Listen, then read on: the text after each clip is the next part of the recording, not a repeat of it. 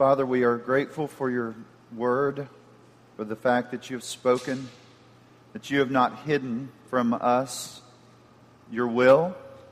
We pray, God, that you would give us greater understanding. We pray that you would help us respond rightly. We pray by the power of the Spirit that we would live in a way that would glorify you and love other people. In Christ's name, amen. When I say the word work, what comes to your mind? You might think it's a place where you go and put in your 40 hours a week and then go home. Then, after 40 years, hopefully, you never go back. That may be kind of what kind of comes to your mind. In your mind, maybe you think uh, it's a necessary evil in a fallen world. For some of you, work might be, in, in, when, it, when you think about it and it comes to your mind, just a way to get what you want out of life. Not necessarily seeing any value in the work itself, but just working so that you could get what you want or what your family wants. So you say, I'm doing this for my family, and so maybe that's the way you would see work a way to gain happiness for you and your offspring, maybe you would say. For some, work might be their life. You could say, It is where I find my identity. It's what I live for. It's all I know. You see anything wrong with that? Any of those scenarios? Anything at all? You might say, I see something wrong with some of those, maybe not all of those. How does the Bible describe the concept of work? It's a very important thing for us to think about. It is a means to glorify God and serve others. This certainly would include your family, but not limited to your family. For many of us, the idea of vocation or calling has been stripped from our thoughts.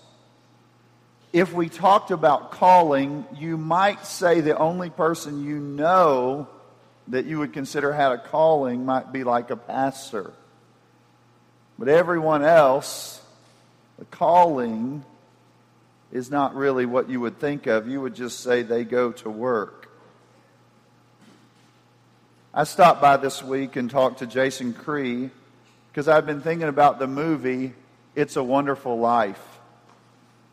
Some of you may have watched that movie, others may have seen it as a rerun and then went to the next channel. But I, I always enjoyed like watching that movie. Uh, in the movie, the main character George had the plans of leaving had plans of leaving home and traveling the world and was kept by a variety of circumstances in his hometown. He followed his, in his father's footsteps and he struggled to make ends meet as he served the community through providing loans that could help people get a house. He did that throughout his whole life. And maybe somewhere around the middle of his life, uh, you know, I would say probably in his late 30s, early 40s. He is in, found himself in a financial crisis that he didn't do himself, but he found himself there. And um, he, he was at the point of like giving up on life itself. And then this beautiful picture is presented of the community and those who were associated with it coming around him and supporting him. And it's kind of one of those things, those stories where you see oh, this is how communities are built. These are how lives are built. This is how a civilization is built. And it surrounds this kind of story of this man giving his life, maybe not always thoughtfully thinking about how he wanted to serve, but kind of forced into service, and yet at the same time, willingly serving a, a people. I think it's important to reflect on the work that God has given us to do and see how we might glorify God and serve others in it. And I think we have to think more holistically than we often think. Work is not just to make money, and it's not just to provide for my family. It has other implications because there's some work that you don't make any money at doing. Like you just do it and there's no money involved. For instance, a mother. She has a calling, a vocation, and, and, and she may do that, uh, you know, however many hours a week and never get a dime from it. But it is a calling, and it's a good calling. And it's a, a God, God glorifying task that He's given. And so I think it's important for us to think about the idea of work and to think clearly about it and, and really work through it in a wise way. Now, um, there have been, over the last few years, a lot of people talking about faith and work. And they, they're dialoguing about it and trying to think through that concept and work through it and, and, and try to really think about how should Christians think about work. Uh, Tim Keller, in his book, Every Good Endeavor, talks about that movement, and he says, when you think about the faith and work movement, you should think of it as a river being fed by a number of different streams from different headwaters. And he starts by looking at the different streams. One is the ecumenical movement, and it emphasizes kind of work in, in light of like a social justice in the world, like bringing about social justice in the world they kind of emphasize for us the Christian ethics that should be in our mind when we go to work. That, that was, that's one movement. And they're going to kind of bring that to the table, and it's a helpful thing to, to understand what they're pointing at the idea of ethics and how the Christian should think about uh, how they, they encounter other people, especially those who are in great need. There's the small group movement of the 20th century and it emphasizes encouraging and nurturing one another through the difficulties of work. So the emphasis there would be on inner spiritual renewal and heart transformation. And they're coming alongside in a small group movement, and you would say, Oh, as a mom, this is so hard. Or as a teacher, this is what I'm struggling with. Or as this, and all the different hats or callings that we wear, the small group movement comes along and says, like, we got to deal with the heart. You've got to, to deal with what's uh, going on in your heart here and learn to fight by faith and trust the Lord. There's another kind of group that you could say the revivalist impulse, he calls, of the evangelicalism. And what happens there is, is uh, they see work as a platform, kind of, to share the gospel. And so work is kind of really like this kind of a way in which you get to like speak to people and share the gospel with people. Again, another thing that has value and, and it's, it's good, and you could see that and understand that. Some people would say that's the only reason I go to work. You know, and maybe they're not, again, thinking as holistically as they should about work. Others have looked at old, older groups like the Protestant Reformation, Luther, and Calvin, argued that every, even so called secular work was as much a calling from God as the ministry of the monk or priest. So they would think about work and they would see it not as the way I serve God is by doing church work, and the way I, I and, and, then when I go do the secular work, I, I don't know. Who, who, am I serving there, kind of, you know. They're they're saying actually you're serving God in both of these things, and so uh, the Lutheran kind of focus would put stress on the dignity of all work observing that God cared for, check this out, fed, clothed, sheltered, and supported the human race through our labor. They would call this kind of work, he would, I mean, really, in that Lutheran kind of thought, it's like we are the fingers of God, and God is using us to do his work. Some in the Reformed tradition would think of the purpose of work is to create a culture that honors God and enables people to thrive. It's a little bit different than the Lutheran thought in that they, this thought would be like, as a Christian, I'm to I work a little bit different than a non-Christian with different goals in mind. I, I'm, I'm trying to create in a sense, a culture that would be God glorifying and people flourishing kind of place. So, anyway, there's a lot of different thoughts. And so, what happens is, and this is just important for you to understand, is there'll be people that will say, well, the main, the main thing in work is this. This is the main thing. You know, and, and people like to do that. They like to say, well, I'm going to tell you, I'm going to tell you, the main thing when you go to work is this. The problem is there are a lot of things and a lot of reasons. And so that we do this work and that God has called us to work. And I just think it's important, instead of like getting to that place where you say, this is the main reason, you might have to just say, there are multiple reasons. And all of these different points are complementary. And it might be helpful. Now, you could think about it like this. Let's say there was an organization, and that organization had a chaplain in it their main focus maybe was to care for people's spiritual needs and to share the gospel. Another person in that same organization might be a nurse. And that nurse, their role in the kind of big picture of things is to care for physical needs when someone hurts themselves.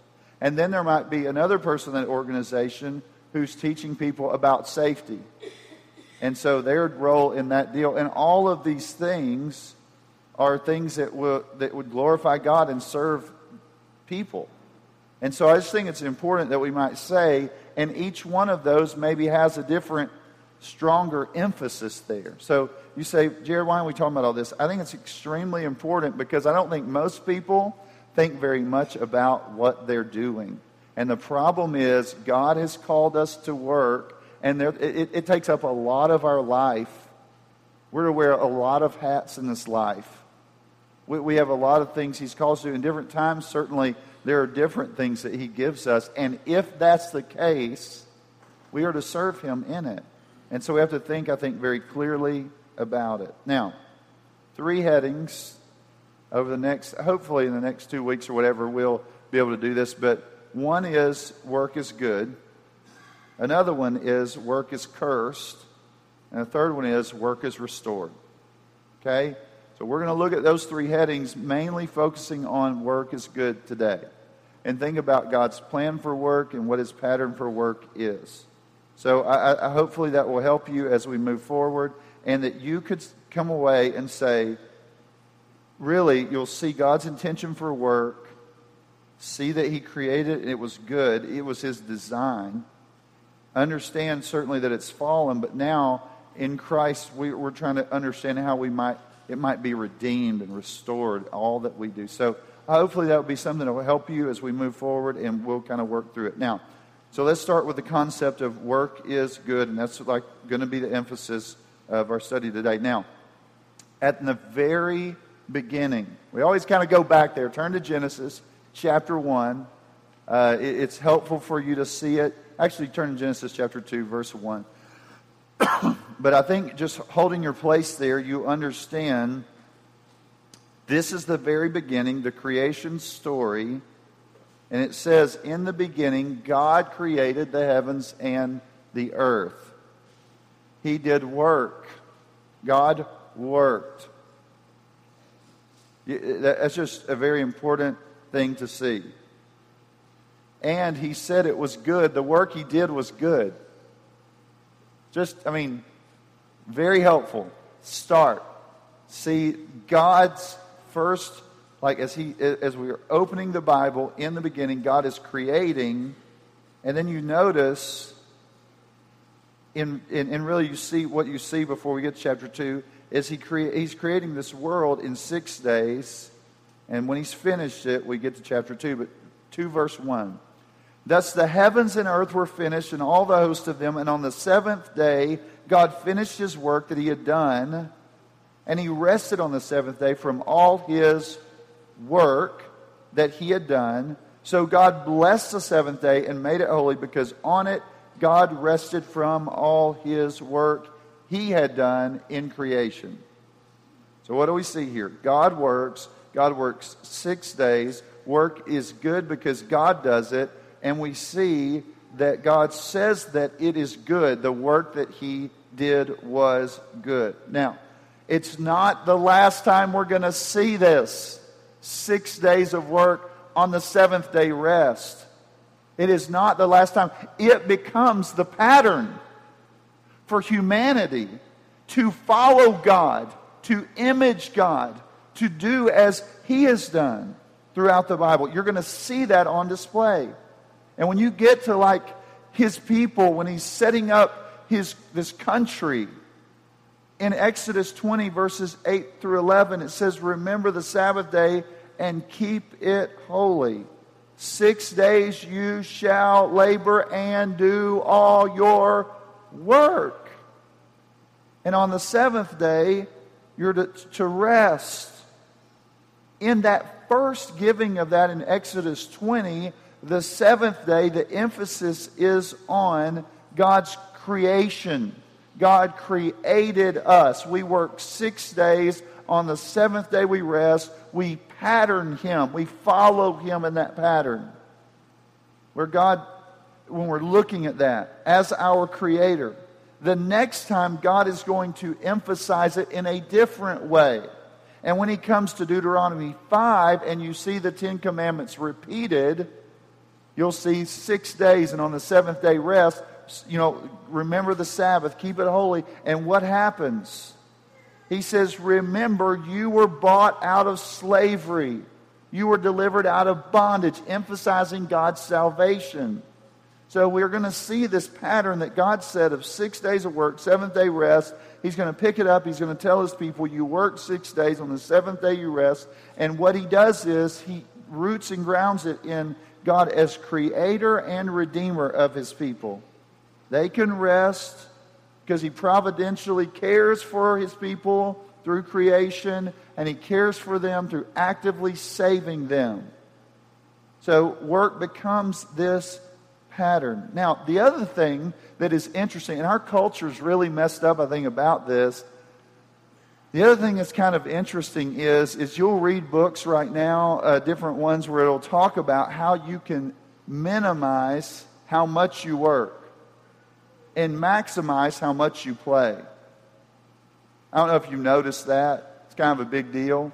Can I get to a place where I can only work three days and then play four days? That, that is not the design. God didn't design it that way. It wasn't like God said, I worked three days and four days I rested and sat on the porch. It's not the picture that picture is of working six days, and on the seventh day, you rest. Now, I just think it's important to see that. It's a beautiful picture, I think, to understand. So we're seeing that from the beginning, God works, and God tells his people how they are to work and rest. And then we kind of have to stop and consider well, what, how does this flesh itself out? So I'm going to kind of follow the pattern of Tim Keller's book that I mentioned earlier, Every Good Endeavor, and we're just going to look first at the dignity of work. So I want you to look at Genesis 1 26 through 28. Genesis 1 26 through 28. Then God said, Let us make man in our image, after our likeness, let them have dominion over the fish of the sea, the birds of the heavens, and over the livestock, and over all the earth, and over every creeping thing that creeps on the earth. So God created man in his own image. In the image of God, he created them. Male and female, he created them. And God blessed them, and God said to them, Be fruitful, multiply, and fill the earth, and subdue it, and have dominion over the fish of the sea, over the birds of the heavens, and over every living thing that moves on the earth. God created a lot of things, right? Everybody would agree that. You would look at Genesis 1 he creates everything here. But what is distinct about man? Man is created in his image, and man is given a job description. Man is given a role. There is dignity in the work because God has set them apart. It's almost like there's a kingly picture there. They are reigning over creation. God is calling his people to set up this world to organize it, to build cultures, to establish it. And all of that is taking place. There's like this royal position, a kingly function that God has given humanity. It's a beautiful picture for us to understand. Fill the earth and subdue it. They were to multiply and to move throughout the earth, subduing it. That's a, it's a, like I said, it's a very powerful picture. We are called to do this. It is a call to build a civilization and rule over the earth. We are stewards of the earth. That's the calling that God has placed on us. So we see the dignity of work. Second, you see it at work as cultivation. Turn to Genesis 2, verses 8 and 9. And the Lord God planted the Garden of Eden in the east, and there he put the man whom he formed. And out of the ground he made to spring up every tree that is pleasant to the sight and good for food. The tree of life was in the midst of the garden, the tree of knowledge of good and evil. Look at verse 15. The Lord took the man and put him in the garden to work it and keep it. Some people, again, I mean, I do think they think like, oh, work is a part of the curse. In heaven, no work, you know, or whatever. You know, it's like, no, work in the garden, what, that was a part of the garden.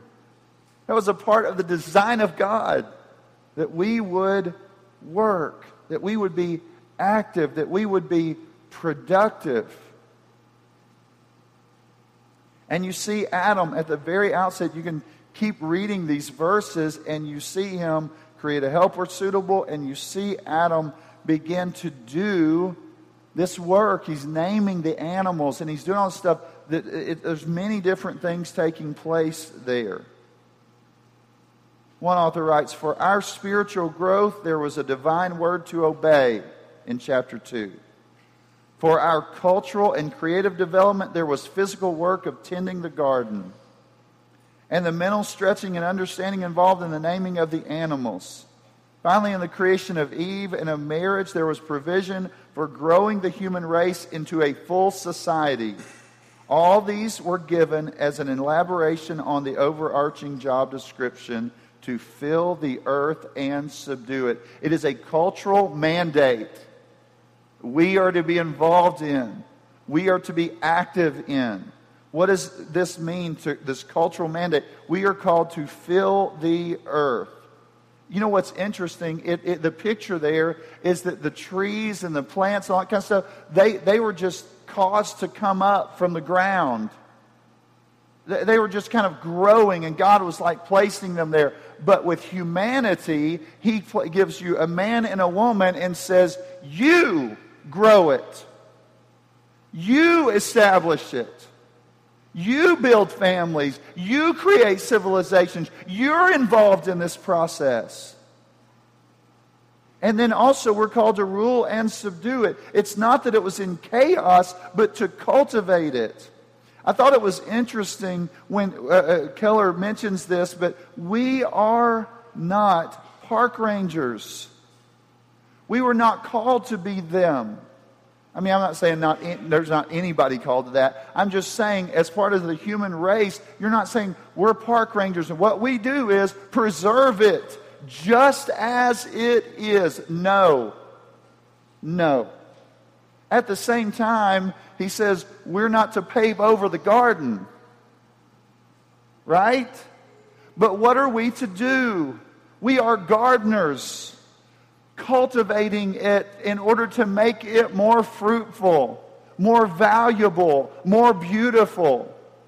God made this creation in such a way where He placed us as His people, His image bearers, to do this work of cultivating the soil in order to produce and to make something uh, more beautiful and to help people eat and enjoy and and, and, and experience all the wonder of His creation. So we are to be culture making with God.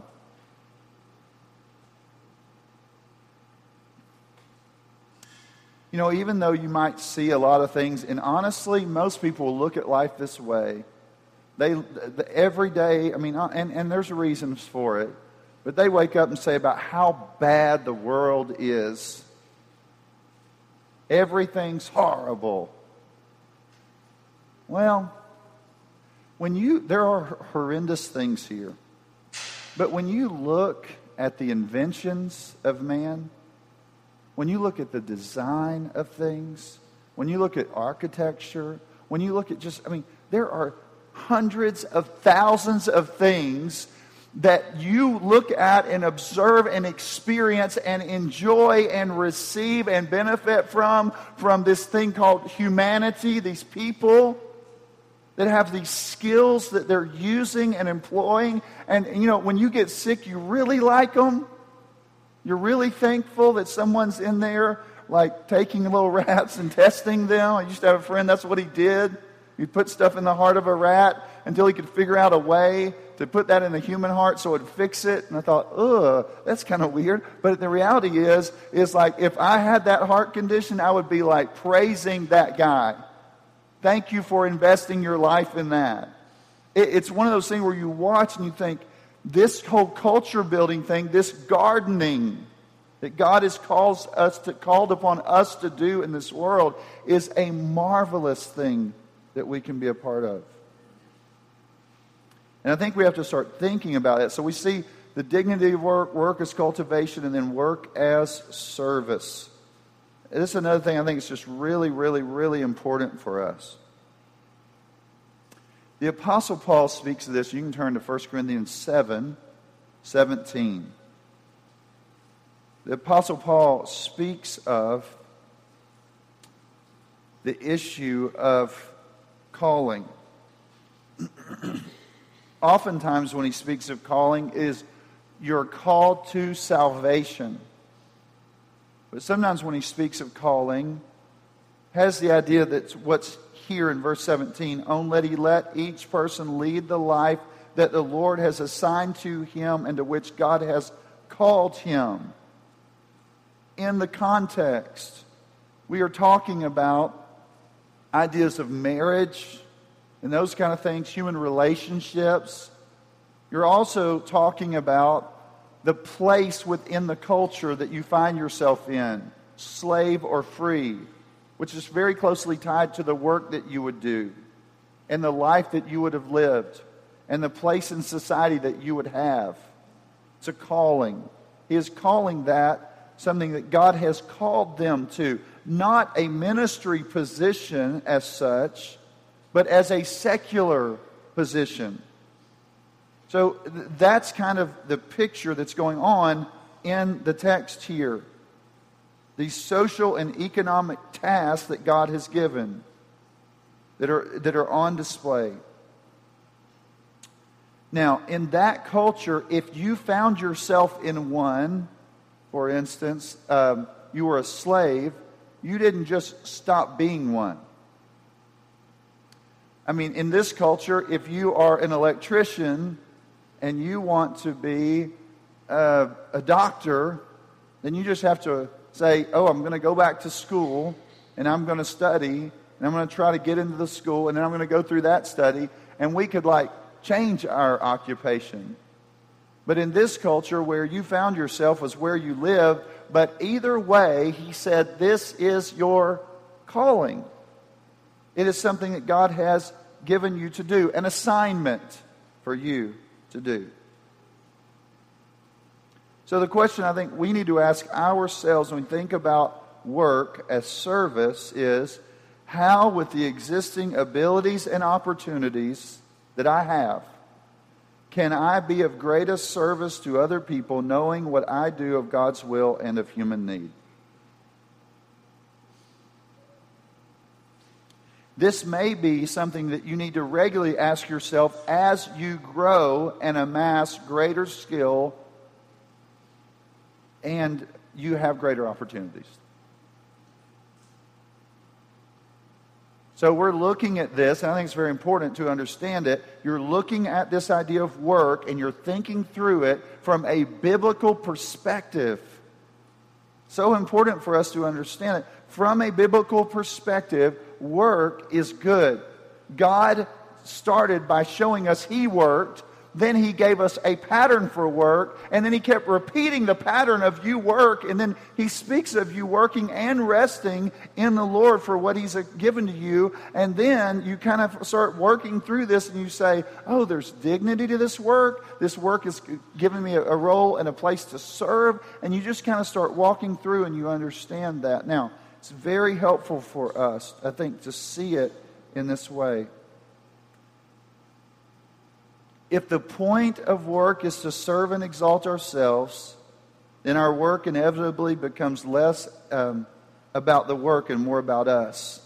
But if the purpose of work is to serve and exalt something beyond ourselves, then we actually have a better reason to deploy our talent, ambition, and entrepreneurial vigor, and we are more likely to be successful in the long run.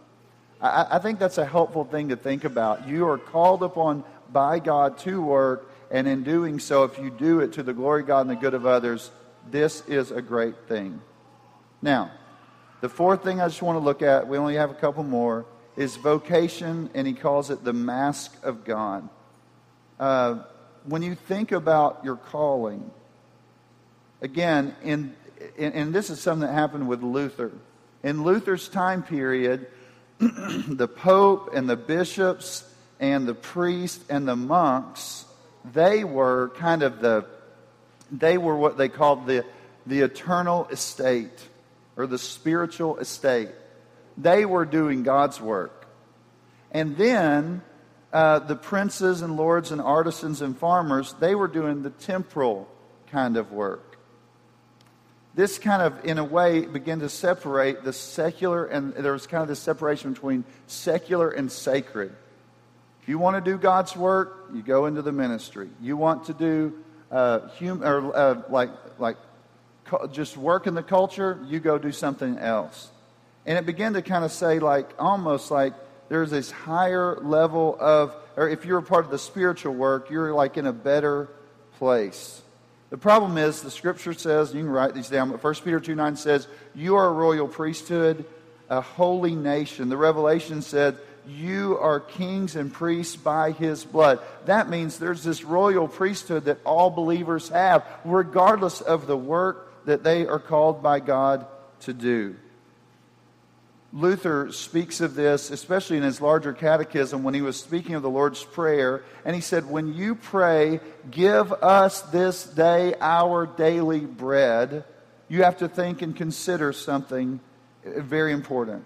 And I'll just read what he says here he says, when you pray for this, you're praying for everything that contributes to you having and enjoying your daily bread. You must expand your thinking so that it reaches not only as far as the flour bin and baking oven, but also to the broad fields, the farmlands, and the entire country that produces, processes, and conveys to us our daily bread and all kinds of nourishment he uses an analogy of God giving people these different vocations, and like we give our children chores, so that we might grow and mature and become what we are intended to be. He says these are the mask of God by which he, that he uses to do his work in the world. He gives people different vocations and occupations in order to build a society that would bring blessing to others. God, it is God's mask, he says. These are all, he says, God's callings, all ways of doing God's work in the world, all ways through which God distributes his gifts to us. It's very important. And you might say, Jared, why are you focusing on that? I focus on that because I don't think, I have, I honestly don't think very many people uh, in years past spent much time thinking about it. Think about what you do. Whether you're a parent, you know, if you're a mother right now, which in our church with young children, but you're calling, what He's called you to do and what that looks like, you have to consider. If you're working in just a secular uh, uh, uh employment and, you, and you're trying to figure out what, what, is, what, what am I doing here? Is this part of God's plan? Am I actually doing the will of God or am I not doing the will of God? It, it, it, it will help you consider what you're doing and how you do it. Now, the last thing I think is just really helpful in this uh, when you're thinking about this is thinking about vocation and your calling and the gospel. Luther talked about this in light of justification by faith when he lived in that world where it was like the spiritual uh, people, the, the, the, the pastors or, or, the, you know, the priest or whatever, they were doing the spiritual work and, and, and we were doing secular work. When he lived in that world, he considered and he thought about that and he thought, you know what? If, if we are saved by our works, then those people have a better chance to get in, right? Because that's all they do all the time is spiritual work. And he said, like, if, if all work is not God's work and just this is spiritual work, then those who are in the full time ministry, they may get like this card to get into heaven, and the rest of us, it's going to be questionable, right? But he said, you know, when, and he even like said there were some like monks like himself that that was kind of the deal. Was like all of their rigor, their religious rigor, ultimately would lead to their salvation. He thought, that, that would be great. But the problem was he understood the righteousness of God and that he understood after studying the scripture for some time that no man could stand before God with their works and consider themselves right with God. They needed the grace of God that is found in Jesus Christ. And so he said, if it is true that man's works do not gain him access to God, but rather Christ's work gives them access to God, then in reality, whether you're a minister or whether you're someone out working in a field, both of you doing God's work to the glory of God, you're not trying to gain access to God through doing them. You're trusting in what Christ has done, and then you do your work to the glory of God and the good of others out of gratitude for what Christ has done for you. And so I think it changes the way in which you think about your work. Your, your identity is found in Christ. Your standing in merit is in Christ. You're, not, you're free from trying to work to get to God, but rather from the work that He has already done for us in Christ. Now we do out of gratitude. We say, hey, how can I, with the gifts I have and the abilities God's given me and the training that He's given me, how can I most glorify God and serve other people? And this is what I'll give my life to. So I hope today maybe you find a newfound respect for work something that God has given to us. It is good. Right now, you may be working in a job where you're actually getting money for it. You may be working and get nothing for that. But the reality is, wherever you are, whatever God's called you to, there's dignity in it. It is a service to God and humanity. You should look for ways to most employ the gifts He's given and to serve people and bless people in it. And you should remember that it's not based upon your works that gains you access to God, but because of Christ's work, we have access to God. And through that, now we're free to serve. We're free to serve not to try to merit something with God, but we're free to serve because out of gratitude, He's already saved us, He's rescued us. And so we employ the gifts He's given us to bless other people, and I hope you'll do that um, throughout the rest of your life. Let's pray. Father, we thank you for what you've given us in your word. We thank you for the pattern that you've given us. We thank you for the blessing of work, the goodness of it. We thank you, Lord, that you've gifted this body both spiritually and you've gifted them in many different other ways, Lord, with different talents. I pray that they would use them and they would use them to glorify you and to bless other people. And I pray that, that they would be a blessing to those around them. I pray that they would be a light in this world uh, through the glorious gospel that you've given them. In Jesus' name, amen.